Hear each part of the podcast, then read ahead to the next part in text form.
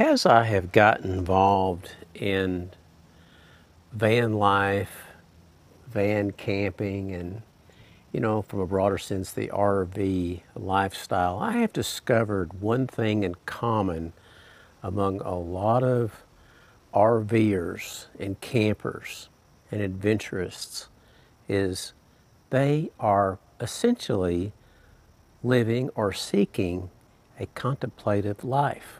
We're going to talk about that today on this edition of Rolling Home.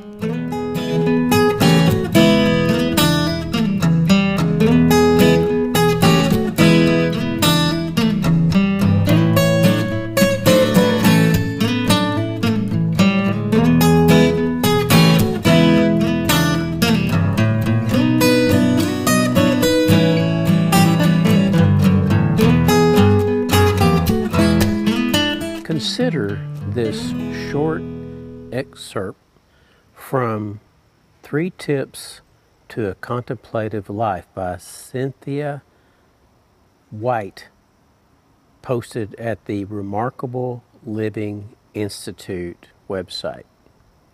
According to Webster's Dictionary, contemplation means looking back thoughtfully at something for a long time.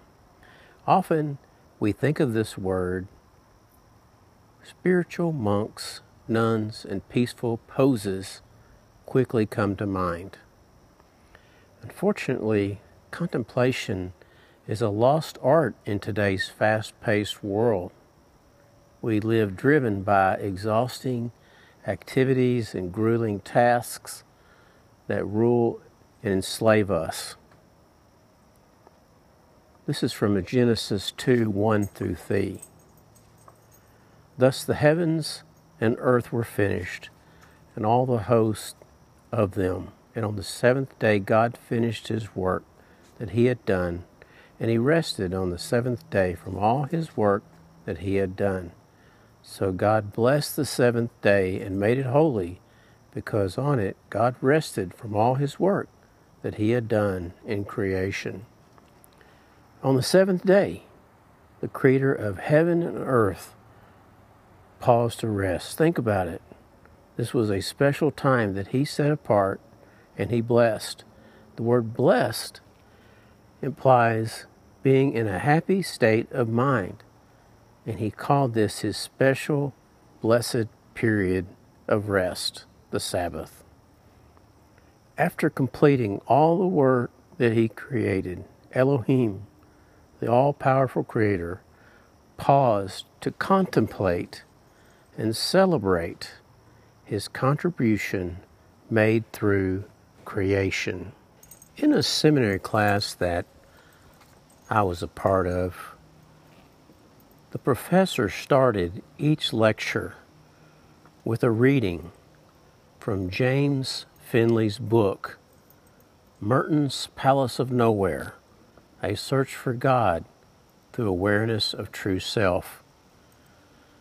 And as the professor read these words from this book, Finley's book that was on Thomas Merton, he read it in the form of devotion.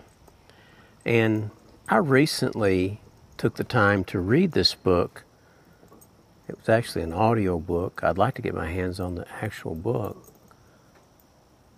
And it just is a collection of some very profound thinking about the contemplative way of life. If you know anything about Thomas Merton, you know that he is a part of this, a leader of the contemplative movement.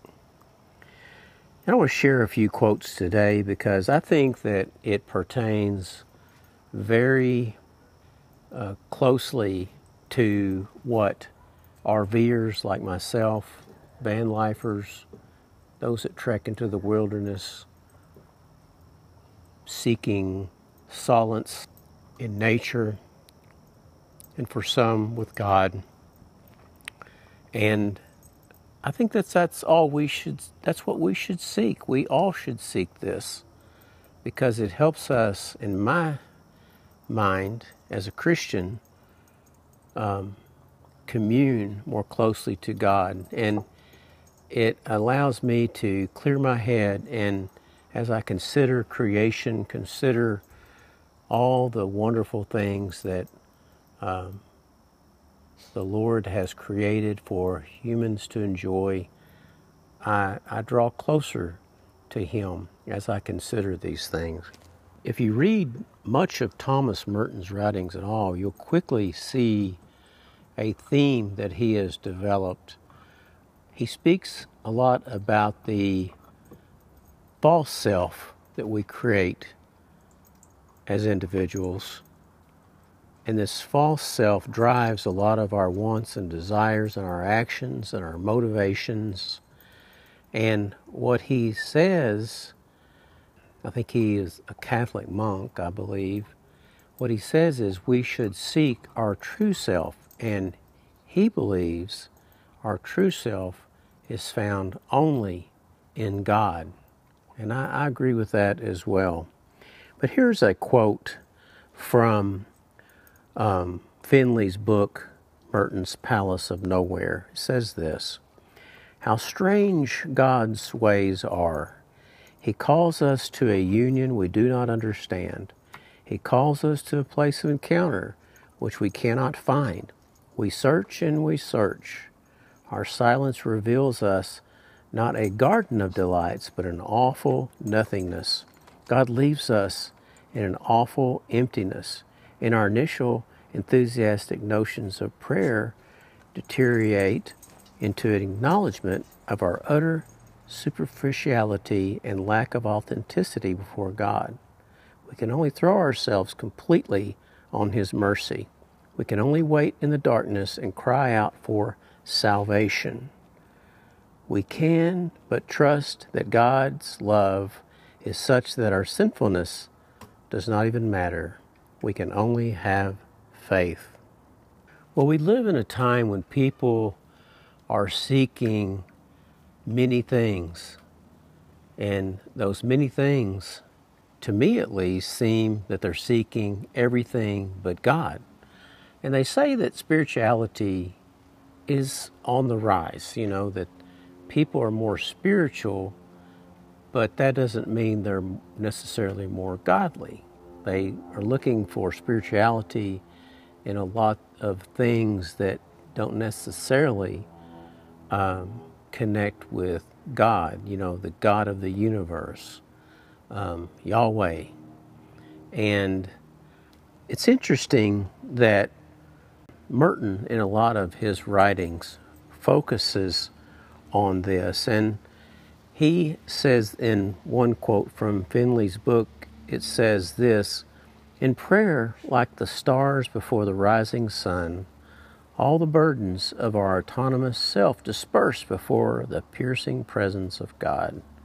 God encloses, undoes us, prunes us away from every branch that does not bear fruit. He even takes God away from us. Wow, that's very profound, isn't it? Well, Scripture tells us that the heavens and the earth basically scream God's reality, God's existence, God's presence. And if you spend any time in the in nature wilderness, as I know many of you listen to this podcast do, uh, I believe that it's easy to see the author that wrote that inspired by God to say it, to write it, what it actually means. It's it's one of those things that, um, for myself, I've tried to move to this more contemplative way of life to to pause and to um, seek that still small voice. I know a lot of people and a lot of my religious and Christian friends, they're always reading a, uh, the newest devotion book or the newest, um, you know, book on proper living and proper faith and all this sort of thing. But sometimes I think it's just best just to stop, pause, contemplate God and who He is and the fact that I believe He exists and He created me, He created you, He created everything we know, we see, our world we live in, everything that ever was, everything that is, and everything that will be. You know, just remaining quiet in the presence of God and listening to Him, being attentive to Him, requires a lot of courage and know how, according to Thomas Merton. And I, I truly believe that. And, you know, in, in uh, Merton's uh, words, and I agree with this statement, he says in the last analysis, the individual person is responsible for living his own life and for finding himself. If he persists in shifting his responsibility to somebody else, he fails to find out the meaning of his own existence. When I'm out traveling and going to different destinations and meeting different people and and valuing the place that I go to, the people that I meet and see, the things that I experience, it does draw me closer to God because I know God is responsible for that. Yeah, man may have ultimately built the building I'm going to or the or the, the amenities or the park that I'm at or this or that, but but none of that would have existed without the matter that God created. Um, and, and gave man the brain to create on his behalf. And I just think that's a very, very neat thing. And I'll end with this. This is another set of quotes from Thomas Merton that truly speak to me. He says this We will never have this insight into true self as long as we try to have an insight and then cling to what we think we have. Trying to have the insight is like trying to swallow the sky. The insight that we are the insight. The insight is that there is nothing to acquire, for there is no one to acquire it. There is no insight other than the self we always have been, yet we did not recognize. We suddenly realize that we had it all along. Solitude, if it is genuine, brings us to a most profound communion with others in their deepest reality grounded in God. And finally, everything becomes a potential symbol making communion with God possible. A single sentence read in silence, a single word, a lone bird soaring aimlessly through a cloudless sky, a child stirring the water with a stick, anything, anything at all can bring us to the insight of the true self. Well, I know for my wife and I, we many times just enjoy, actually, much of the time, just enjoy heading to our favorite spot on the lake and just setting up our folding chairs and just sitting there, sometimes reading, sometimes in silence, sometimes just looking across the lake, hearing the waves hit the bank, hearing the fish jump in the distance, sometimes hearing the chatter of others that are close by, fishing and talking and laughing and children playing. That's all a part of a contemplative life. And I challenge you to make God a part of your contemplative life. Hey, this whole world, you know, if you look at it from a very uh, logical standpoint, there's there's not a lot of good going on in the world right now. Well, I've got news. There's never been a lot of good going on in the world related to government and evil men that want to control people's lives, and um, it's it's the people, it's the It's those that seek spirituality, that seek God, that know right living, that make a difference. I just challenge you today to seriously consider that path. Well, that's all I had for today. Hope you enjoyed this. A little different uh, uh, episode than, than in the past, but just some things that I've had on my heart I wanted to share.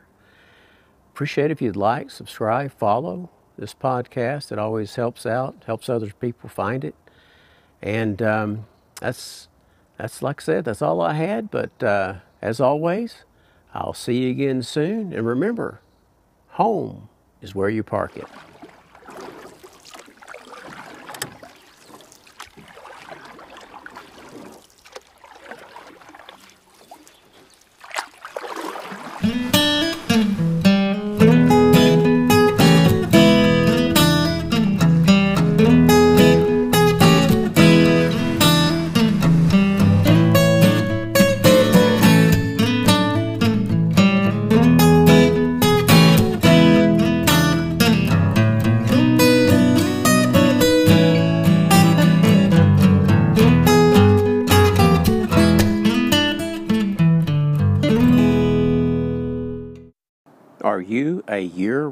Camper?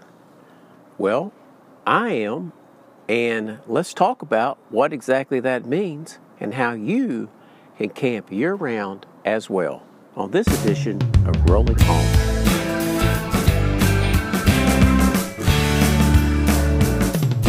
Well, as I've mentioned before on this podcast, I am not the typical RV camper what I define as typical RV camper is the person who has a camper that keeps it in storage uh, pretty much nine months out of a year, drags it out maybe in the spring, but pretty much camps in uh, park locations, whether it be state parks, national parks, or even private RV parks, and then winterizes it and puts it to bed for the winter and uh, winter months, and then only to repeat the cycle the next spring.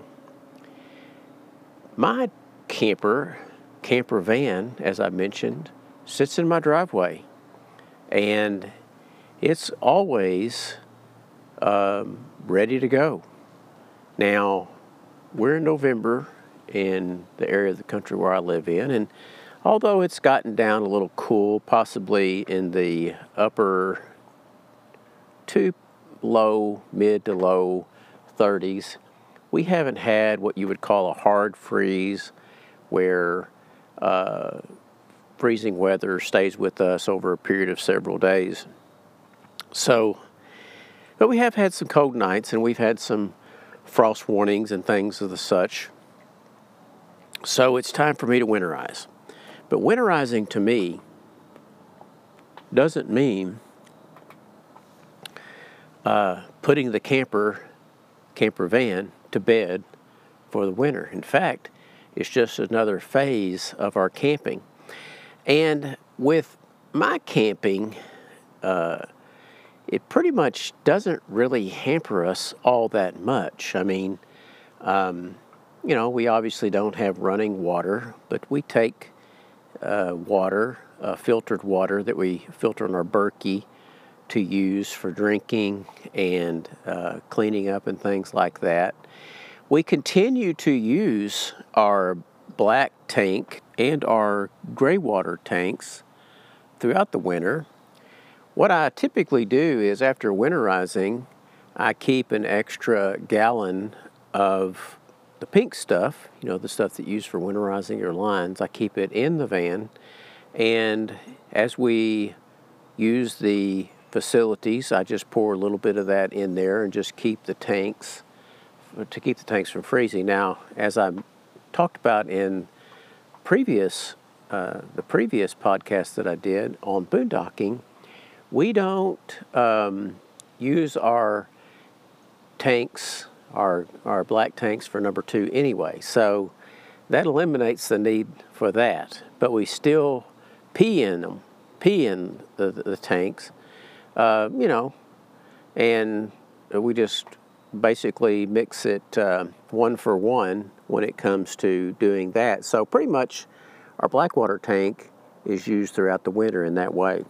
Now I realize that if I lived in a very cold, freezing climate uh, for wintertime, that may not work for us. But where we live, I mean, it, it gets down to freezing. It stays freezing for a number of, of days, possibly even weeks, but it's never been a problem on freezing those tanks up because, like I said, I do the one to one on the pink stuff, and I just uh, want to get ready to, if I fill the tank up, which I never have, um, I dump the tank and just start back over again.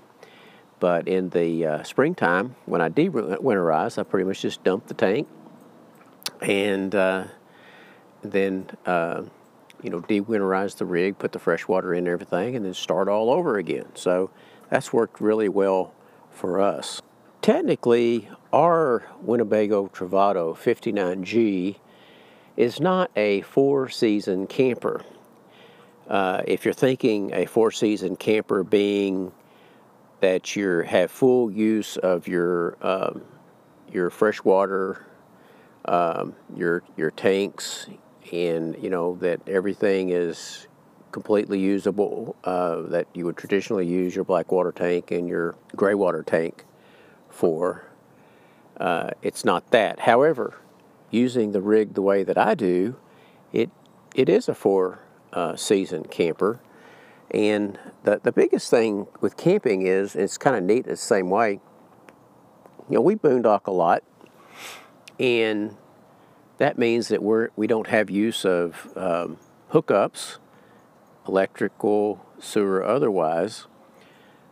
And it is kind of a hassle when it's really hot in the summer to run the air conditioner because that means that I have to run my generator to do that. I don't have near the kind of solar and battery setup that it would take to run an air conditioner, so pretty much means running the um, generator, which I have done on occasion because it's just been so hot.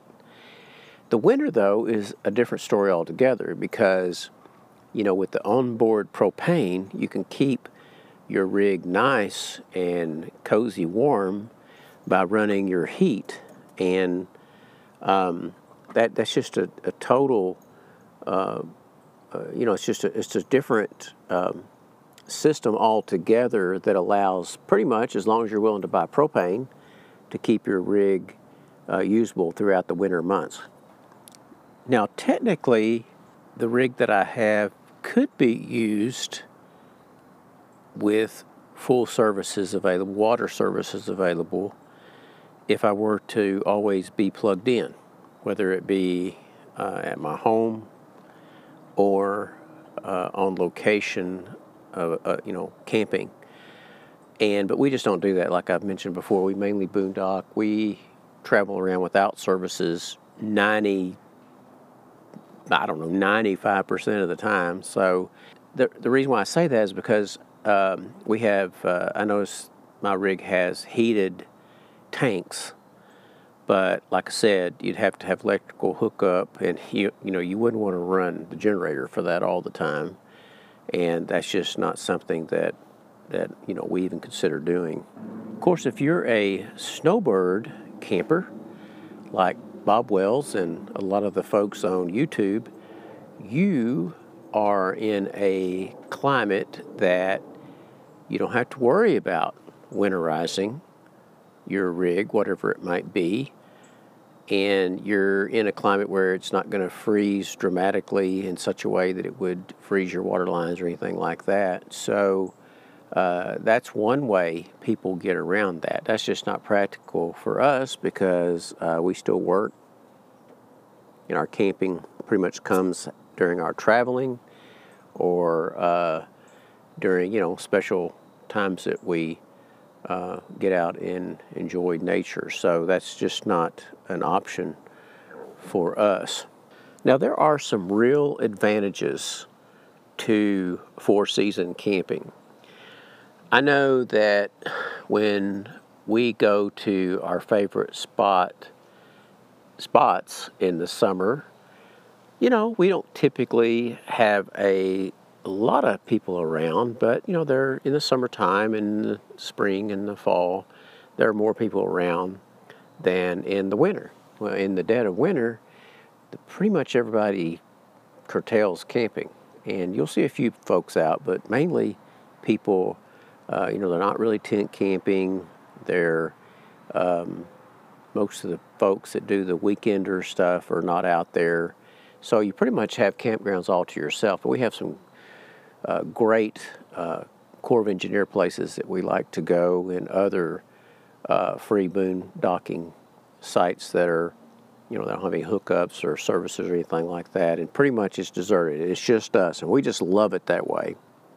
Another big advantage that I've kind of already alluded to is the summer months can be really hot depending on what part of the country that you're in. And, you know, and uh, muggy, you know, a lot of high humidity. And that just doesn't bode well for, you know, sleeping at night and things like that. And, you know, even enjoying the outdoors. So spring and fall are definitely my favorite times to camp. And then I would say third would probably be winter camping, and then fourth would be summer camping. I'm talking about, you know, the hot months of July and August. So there's some real advantages to being to being a four season camper. So in my book, if you really like to camp, depending what kind of camper you have, you can take practically any type of camper out during the winter months. And you know, you're going to encounter times when uh, roadways are not the best, that you're up against, uh, you know, mother winter and there's ice on the roads and things like that. But at least where I live in, in central, um, in the central states, it's, it's just not that big a deal. And we can typically plan, we don't have a lot of surprise storms. We typically plan around those times. And in fact, one of my favorite uh, trips that we made this year was in the month of February when we went to um, Mississippi. And you can check out that podcast, can't remember the number of it. And went down to Laurel, Mississippi and checked out the um, location of the Hometown TV series. Thought that was really cool. And that was during February. And it was rainy on that trip, but uh, it cleared up and was really nice. In fact, I recall very pleasant temperatures, and that was in February. Now you can't do that obviously um, if you live in Michigan or you know South Dakota or North Dakota or places like that. But uh, a lot of places you can do that, and it can really, really be a pleasant experience. Nothing earth shattering today, just a word or two on four season camping and why winter camping can really be an advantage if you want to try that out. Then, uh, say you never have, it could really be uh, a pleasant experience in many, many of our states. I don't know where you live, but uh, might be something you might want to check out, no matter what kind of rig that you have. In fact, I would I would probably say year-round camping is real camping because I don't really want to be driven um, off the camping trail by the seasons.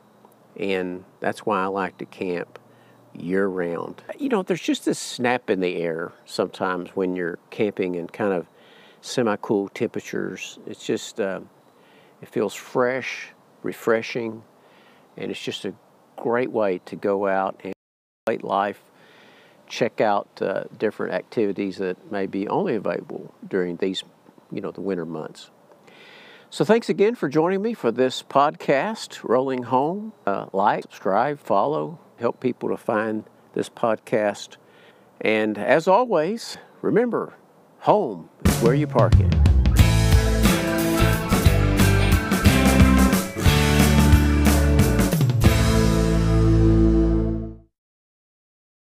Are you a year round camper?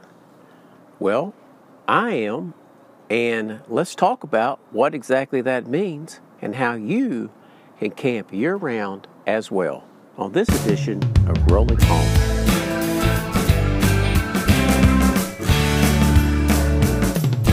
Well, as I've mentioned before on this podcast, I am not the typical RV camper. What I define as typical RV camper is the person who has a camper that keeps it in storage uh, pretty much nine months out of a year, drags it out maybe in the spring, but pretty much camps in uh, park locations, whether it be state parks, national parks, or even private RV parks, and then winterizes it and puts it to bed for the winter and uh, winter months, and then only to repeat the cycle the next spring. My camper, camper van, as I mentioned, sits in my driveway. And it's always um, ready to go. Now, we're in November in the area of the country where I live in, and although it's gotten down a little cool, possibly in the upper to low, mid to low 30s, we haven't had what you would call a hard freeze where uh, freezing weather stays with us over a period of several days. So, but we have had some cold nights and we've had some frost warnings and things of the such. So it's time for me to winterize. But winterizing to me doesn't mean uh, putting the camper camper van to bed for the winter. In fact, it's just another phase of our camping. And with my camping, uh, it pretty much doesn't really hamper us all that much. I mean, um, you know, we obviously don't have running water, but we take uh, water, uh, filtered water that we filter in our Berkey to use for drinking and uh, cleaning up and things like that. We continue to use our black tank and our gray water tanks throughout the winter. What I typically do is after winterizing, I keep an extra gallon of the pink stuff, you know, the stuff that you use for winterizing your lines. I keep it in the van, and as we use the facilities, I just pour a little bit of that in there and just keep the tanks to keep the tanks from freezing. Now, as I talked about in previous uh, the previous podcast that I did on boondocking, we don't um, use our tanks, our our black tanks for number two anyway. So that eliminates the need for that. But we still pee in them, pee in the, the, the tanks, uh, you know, and we just basically mix it uh, one for one when it comes to doing that. So pretty much our Blackwater tank is used throughout the winter in that way. Now I realize that if I lived in a very cold, freezing climate uh, for wintertime, that may not work for us. But where we live, I mean, it, it gets down to freezing. It stays freezing for a number of of days, possibly even weeks, but it's never been a problem on freezing those tanks up because, like I said, I do the one to one on the pink stuff, and I just uh, want to get ready to, fill the tank up, which I never have, uh, I dump the tank and just start back over again. But in the uh, springtime, when I de-winterize, I pretty much just dump the tank and uh, then uh, you know, de-winterize the rig, put the fresh water in and everything, and then start all over again. So that's worked really well for us. Technically, our Winnebago Travato 59G is not a four-season camper. Uh, if you're thinking a four-season camper being that you have full use of your um, your fresh water, um, your your tanks, and you know that everything is completely usable uh, that you would traditionally use your black water tank and your gray water tank for. Uh, it's not that. However, using the rig the way that I do, it it is a four uh, season camper. And the, the biggest thing with camping is it's kind of neat the same way. You know, we boondock a lot, and that means that we're we don't have use of um, hookups, electrical, sewer, otherwise. And it is kind of a hassle when it's really hot in the summer to run the air conditioner because that means that I have to run my generator to do that. I don't have near the kind of solar and battery setup that it would take to run an air conditioner, so pretty much means running the um, generator, which I have done on occasion because it's just been so hot. The winter, though, is a different story altogether because, you know, with the onboard propane, you can keep your rig nice and cozy warm by running your heat and um, that that's just a, a total. Uh, uh, you know, it's just a, it's a different um, system altogether that allows pretty much, as long as you're willing to buy propane, to keep your rig uh, usable throughout the winter months.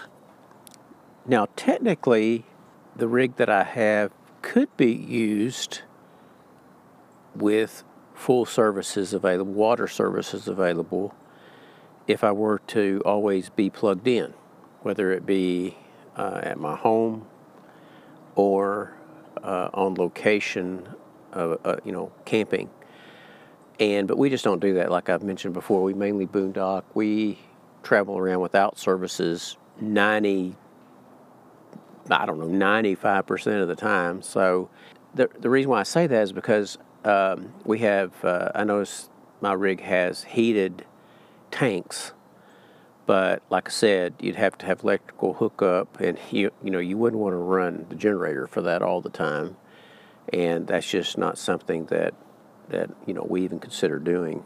Of course, if you're a snowbird camper, like Bob Wells and a lot of the folks on YouTube, you are in a climate that you don't have to worry about winterizing your rig, whatever it might be, and you're in a climate where it's not going to freeze dramatically in such a way that it would freeze your water lines or anything like that. So uh, that's one way people get around that. That's just not practical for us because uh, we still work.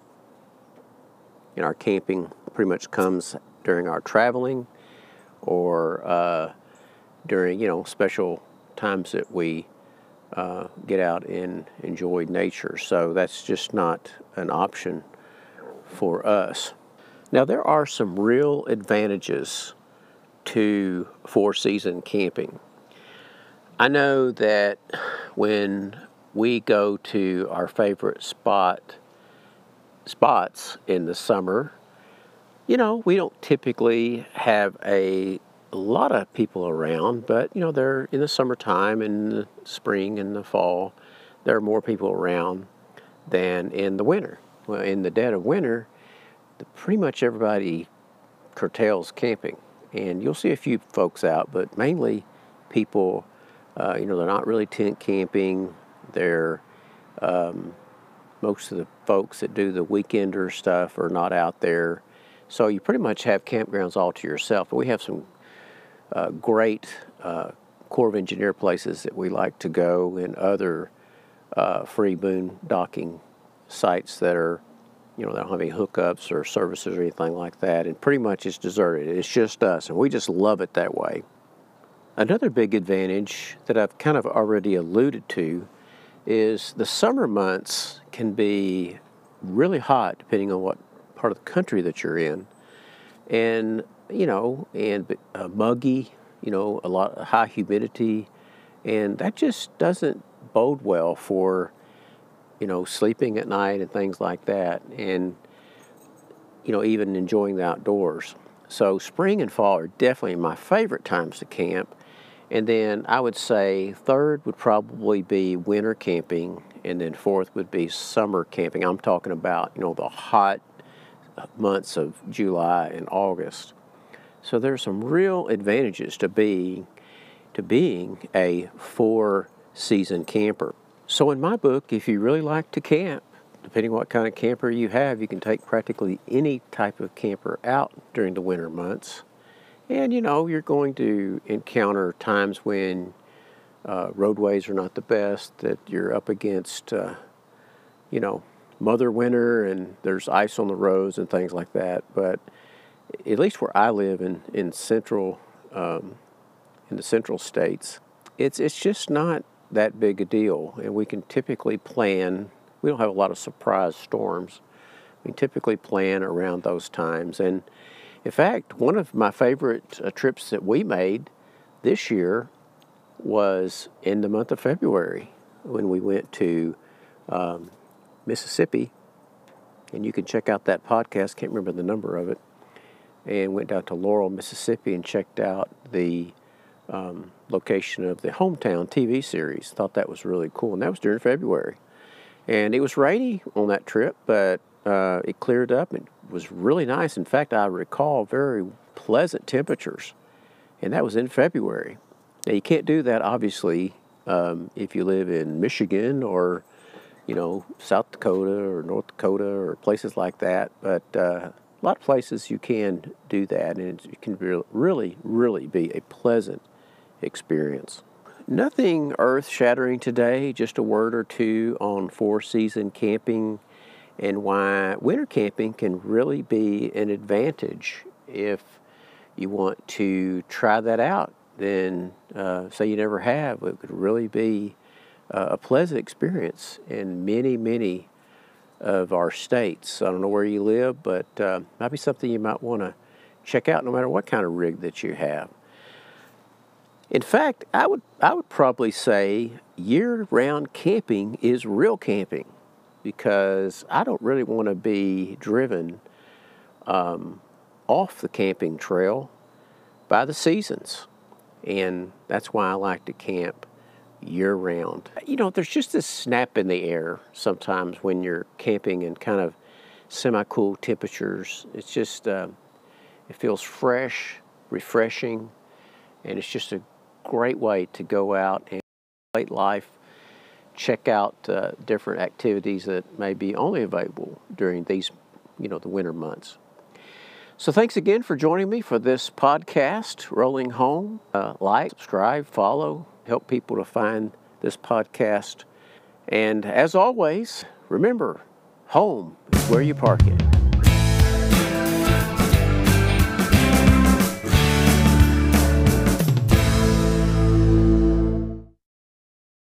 Are you a year round camper?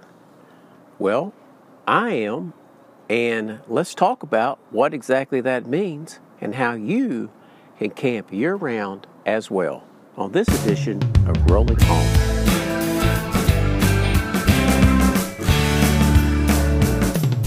Well, as I've mentioned before on this podcast, I am not the typical RV camper.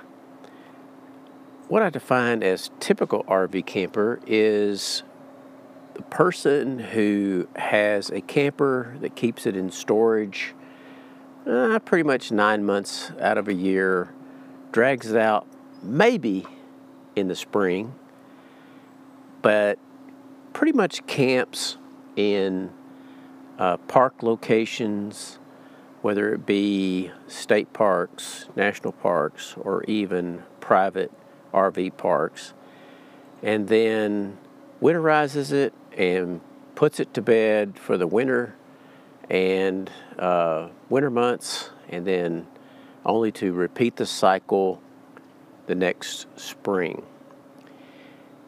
My camper, camper van, as I mentioned, sits in my driveway, and it's always um, ready to go.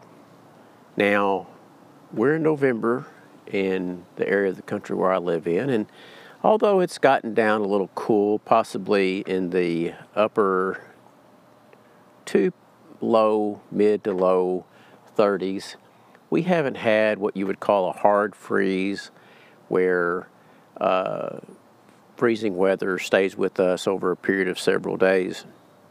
So, but we have had some cold nights and we've had some frost warnings and things of the such So it's time for me to winterize. But winterizing to me doesn't mean uh, putting the camper camper van to bed for the winter. In fact, it's just another phase of our camping. And with my camping, uh, it pretty much doesn't really hamper us all that much. I mean, um, you know, we obviously don't have running water, but we take uh, water, uh, filtered water that we filter in our Berkey to use for drinking and uh, cleaning up and things like that. We continue to use our black tank and our gray water tanks throughout the winter. What I typically do is after winterizing, I keep an extra gallon of the pink stuff, you know, the stuff that you use for winterizing your lines. I keep it in the van.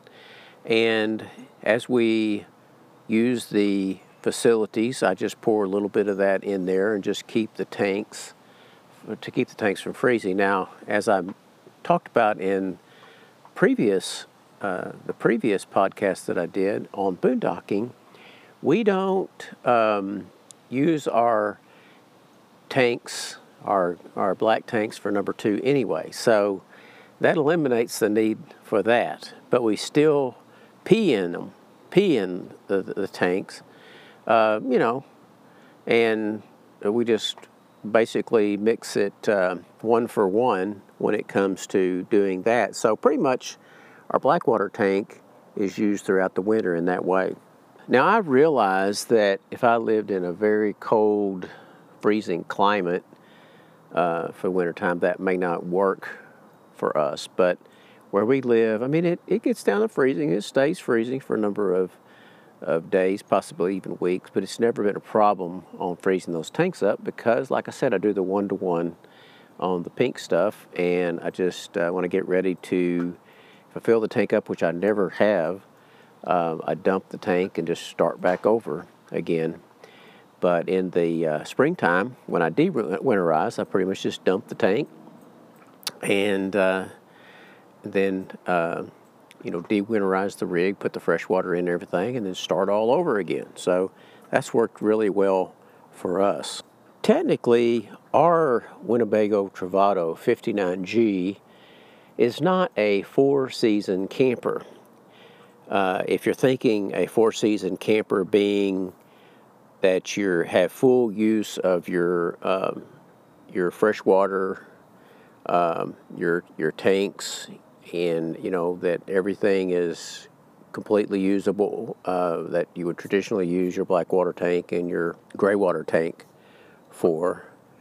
Uh, it's not that. However, using the rig the way that I do, it it is a four uh, season camper. And the, the biggest thing with camping is it's kind of neat the same way.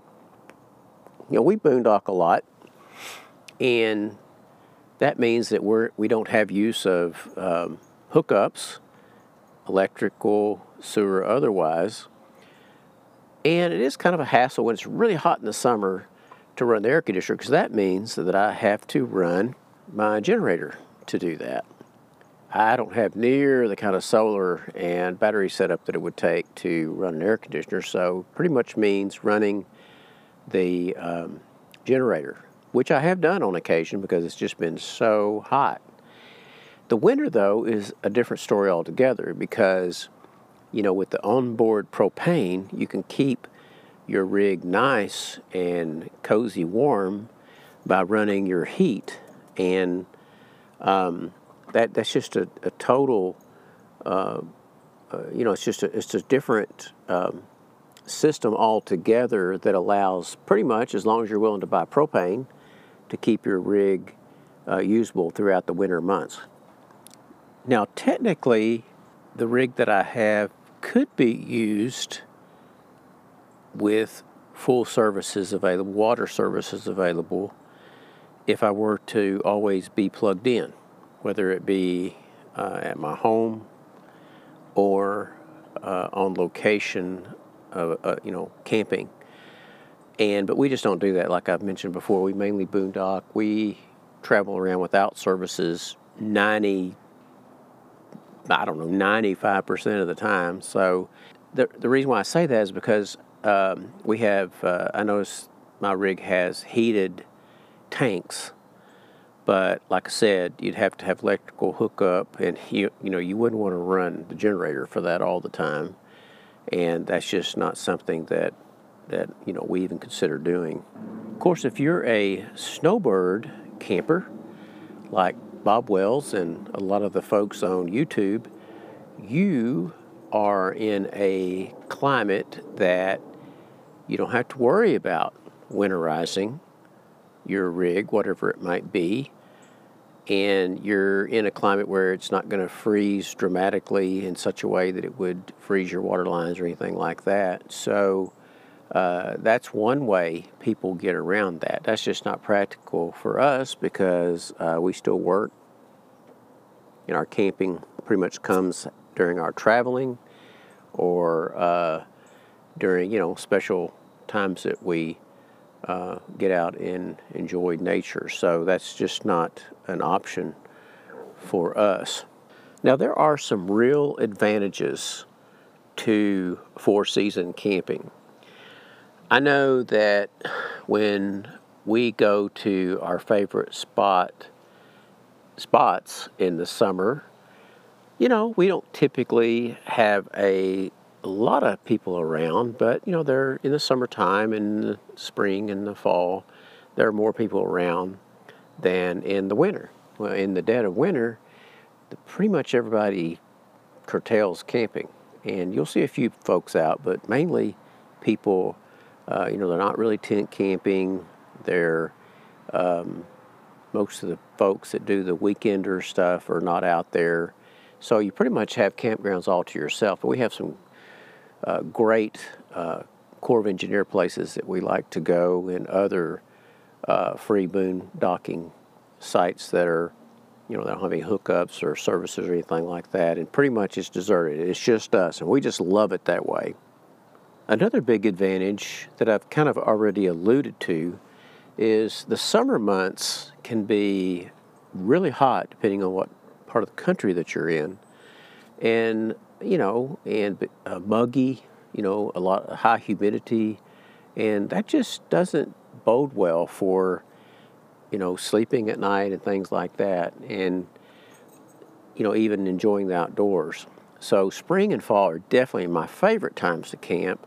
And then I would say third would probably be winter camping, and then fourth would be summer camping. I'm talking about, you know, the hot months of July and August. So there's some real advantages to being to being a four season camper. So in my book, if you really like to camp, depending what kind of camper you have, you can take practically any type of camper out during the winter months.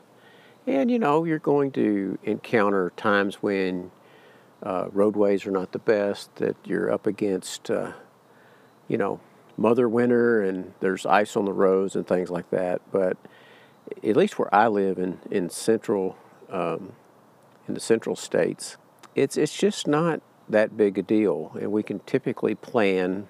We don't have a lot of surprise storms.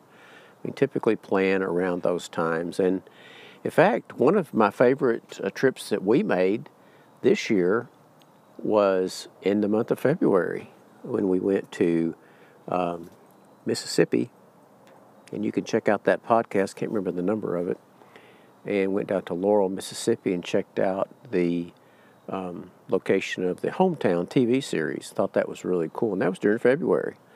And it was rainy on that trip, but uh, it cleared up. It was really nice. In fact, I recall very pleasant temperatures, and that was in February. Now you can't do that, obviously, um, if you live in Michigan or you know South Dakota or North Dakota or places like that. But uh, a lot of places you can do that, and it can really, really be a pleasant experience. Nothing earth shattering today, just a word or two on four season camping and why winter camping can really be an advantage if you want to try that out. Then, uh, say you never have, it could really be uh, a pleasant experience in many, many of our states. I don't know where you live, but uh, might be something you might want to check out no matter what kind of rig that you have. In fact, I would, I would probably say year round camping is real camping because I don't really want to be driven um, off the camping trail by the seasons. And that's why I like to camp year round. You know, there's just this snap in the air sometimes when you're camping in kind of semi cool temperatures. It's just, uh, it feels fresh, refreshing, and it's just a great way to go out and late life, check out uh, different activities that may be only available during these, you know, the winter months. So thanks again for joining me for this podcast, Rolling Home. Uh, like, subscribe, follow, help people to find this podcast. And as always, remember, home is where you park it.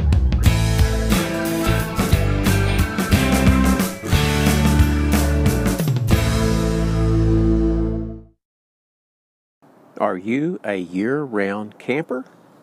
Well, I am, and let's talk about what exactly that means and how you can camp year round as well on this edition of Rolling Home.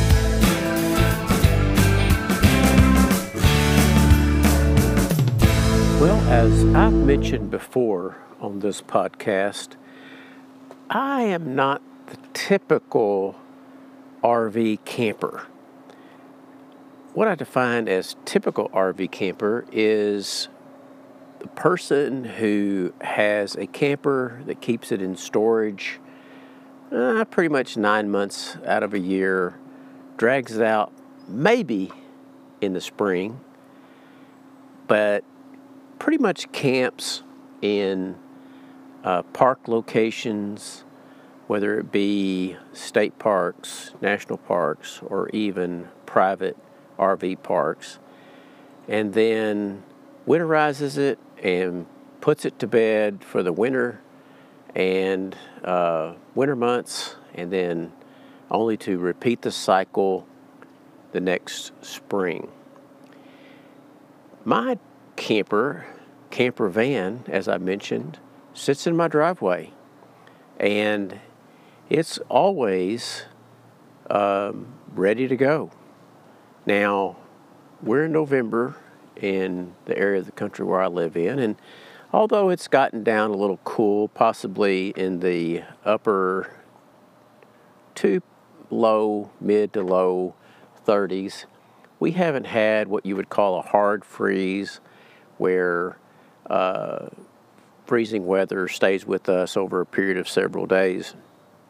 So, but we have had some cold nights and we've had some frost warnings and things of the such. So it's time for me to winterize.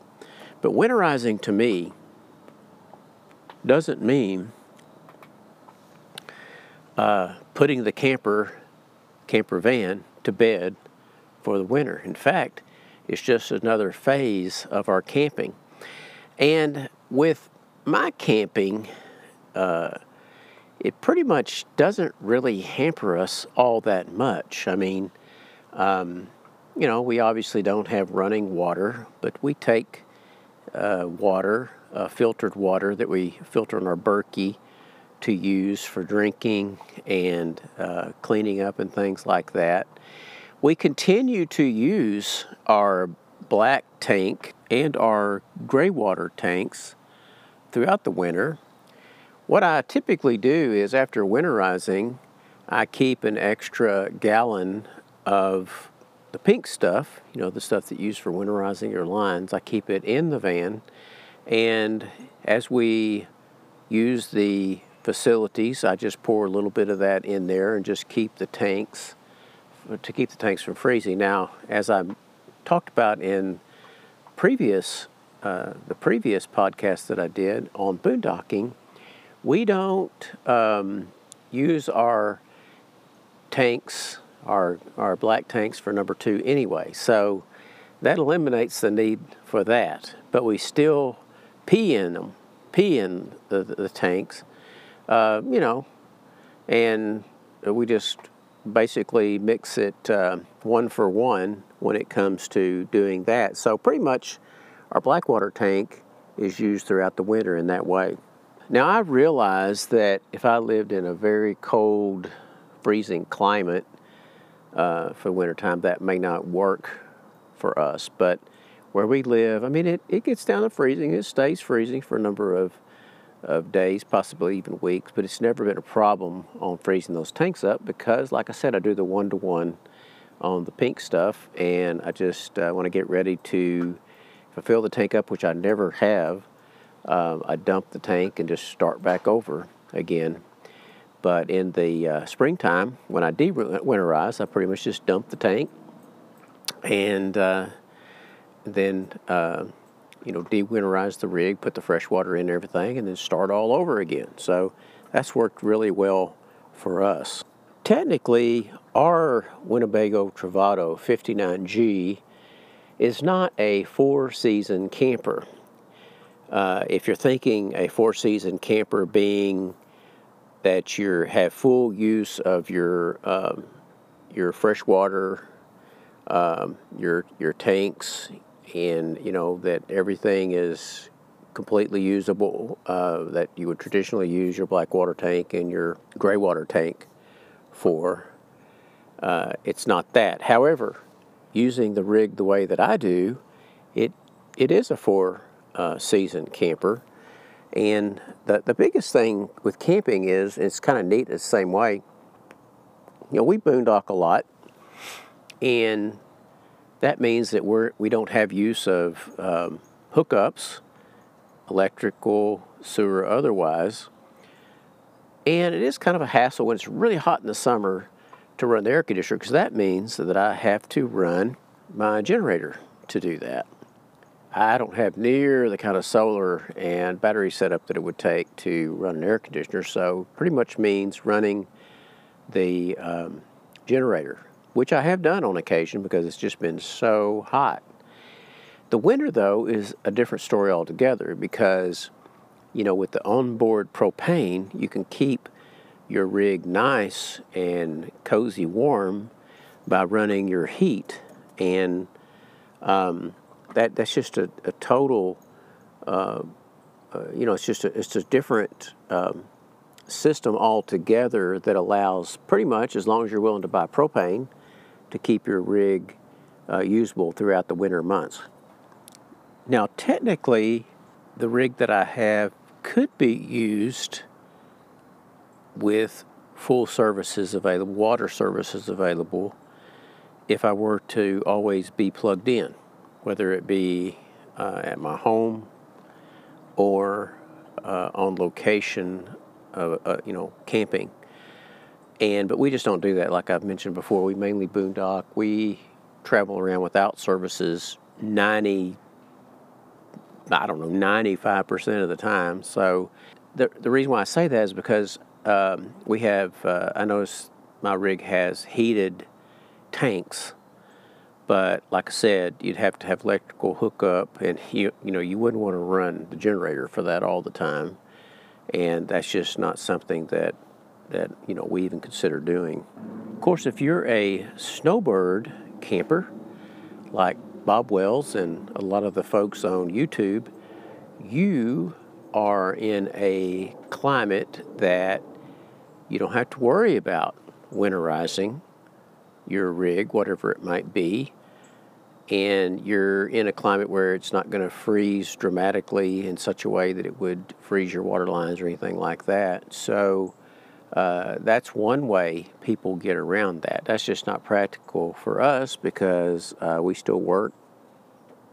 And our camping pretty much comes during our traveling or uh, during, you know, special times that we uh, get out and enjoy nature. So that's just not an option for us. Now, there are some real advantages to four season camping. I know that when we go to our favorite spot spots in the summer, you know, we don't typically have a a lot of people around, but you know, they're in the summertime and the spring and the fall, there are more people around than in the winter. Well, in the dead of winter, pretty much everybody curtails camping, and you'll see a few folks out, but mainly people, uh, you know, they're not really tent camping. They're um, most of the folks that do the weekender stuff are not out there. So you pretty much have campgrounds all to yourself. But we have some uh, great uh, Corps of Engineer places that we like to go and other uh, free boondocking sites that are, you know, they don't have any hookups or services or anything like that. And pretty much it's deserted. It's just us, and we just love it that way.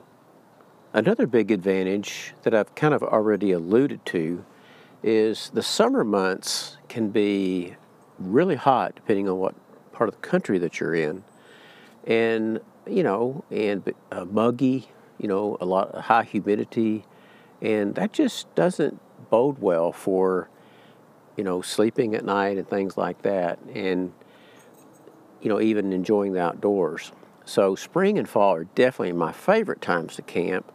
And then I would say third would probably be winter camping, and then fourth would be summer camping. I'm talking about, you know, the hot months of July and August.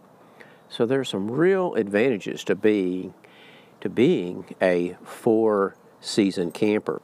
So in my book, if you really like to camp, depending what kind of camper you have, you can take practically any type of camper out during the winter months.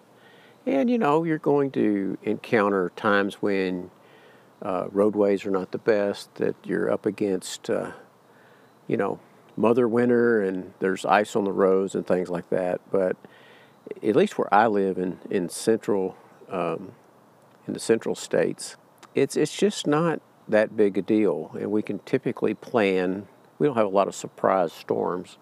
We typically plan around those times. And in fact, one of my favorite uh, trips that we made this year was in the month of February when we went to um, Mississippi. And you can check out that podcast, can't remember the number of it. And went down to Laurel, Mississippi and checked out the um, location of the Hometown TV series. Thought that was really cool. And that was during February.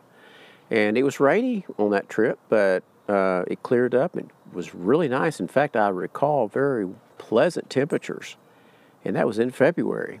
Now, you can't do that, obviously, um, if you live in Michigan or, you know, South Dakota or North Dakota or places like that. But uh, a lot of places you can do that, and it can be really, really be a pleasant experience.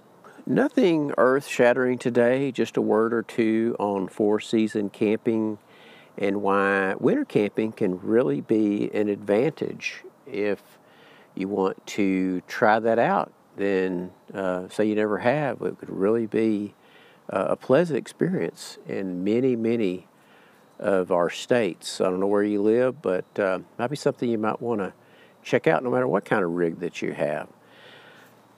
In fact, I would I would probably say year-round camping is real camping because I don't really want to be driven um, off the camping trail by the seasons.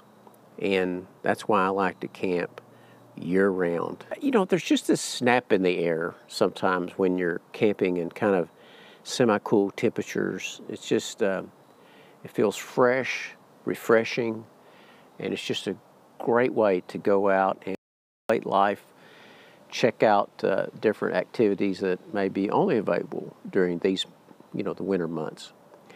So thanks again for joining me for this podcast, Rolling Home. Uh, like, subscribe, follow, help people to find this podcast. And as always, remember, home is where you park it.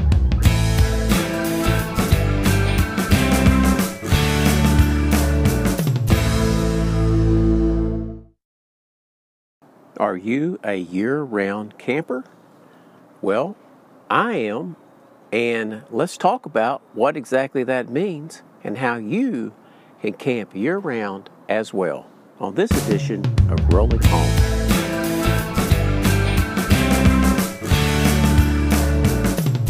Well, as I've mentioned before on this podcast, I am not the typical RV camper. What I define as typical RV camper is the person who has a camper that keeps it in storage uh, pretty much nine months out of a year, drags it out maybe in the spring, but pretty much camps in uh, park locations, whether it be state parks, national parks, or even private RV parks, and then winterizes it and puts it to bed for the winter and uh, winter months, and then only to repeat the cycle the next spring. My camper, camper van, as I mentioned, sits in my driveway, and it's always um, ready to go.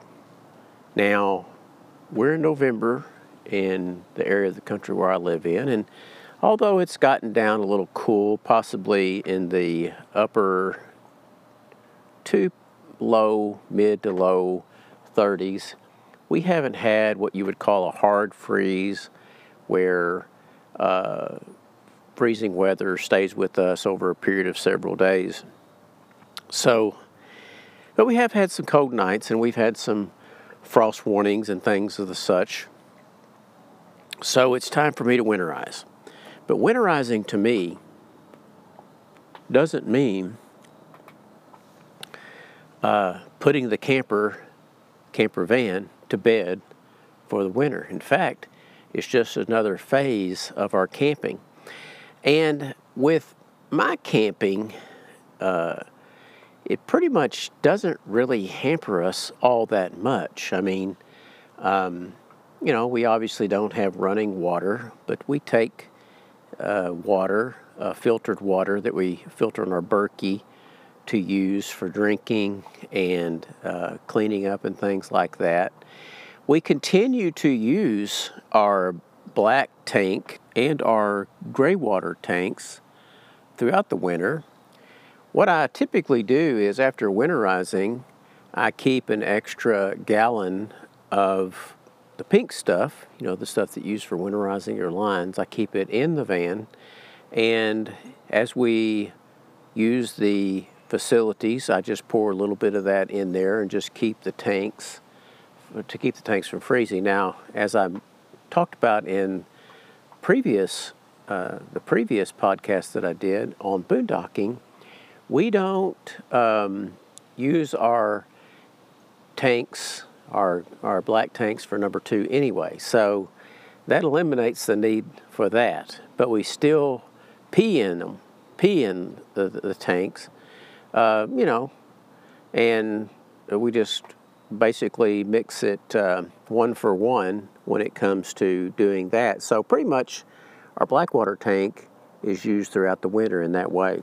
Now I realize that if I lived in a very cold, freezing climate, uh, for wintertime, that may not work for us. But where we live, I mean, it, it gets down to freezing. It stays freezing for a number of, of days, possibly even weeks, but it's never been a problem on freezing those tanks up because, like I said, I do the one to one on the pink stuff, and I just uh, want to get ready to, if I fill the tank up, which I never have, uh, I dump the tank and just start back over again but in the uh, springtime, when I de-winterize, I pretty much just dump the tank and uh, then, uh, you know, de-winterize the rig, put the fresh water in and everything, and then start all over again. So that's worked really well for us. Technically, our Winnebago Travato 59G is not a four-season camper. Uh, if you're thinking a four-season camper being that you have full use of your um, your fresh water, um, your your tanks, and you know that everything is completely usable. Uh, that you would traditionally use your black water tank and your gray water tank for.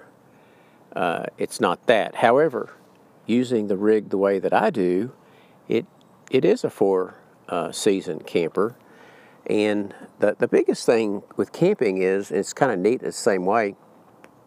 You know, we boondock a lot, and that means that we're we don't have use of um, hookups, electrical, sewer, otherwise. And it is kind of a hassle when it's really hot in the summer to run the air conditioner because that means that I have to run my generator to do that. I don't have near the kind of solar and battery setup that it would take to run an air conditioner, so pretty much means running the um, generator, which I have done on occasion because it's just been so hot. The winter, though, is a different story altogether because, you know, with the onboard propane, you can keep your rig nice and cozy warm by running your heat and um, that that's just a, a total. Uh, uh, you know, it's just a, it's a different um, system altogether that allows pretty much, as long as you're willing to buy propane, to keep your rig uh, usable throughout the winter months. Now, technically, the rig that I have could be used with full services available, water services available, if I were to always be plugged in whether it be uh, at my home or uh, on location, uh, you know, camping. And but we just don't do that. Like I've mentioned before, we mainly boondock. We travel around without services ninety, I don't know, ninety five percent of the time. So the the reason why I say that is because um, we have. Uh, I notice my rig has heated tanks but like I said, you'd have to have electrical hookup, and you you know you wouldn't want to run the generator for that all the time, and that's just not something that that you know we even consider doing.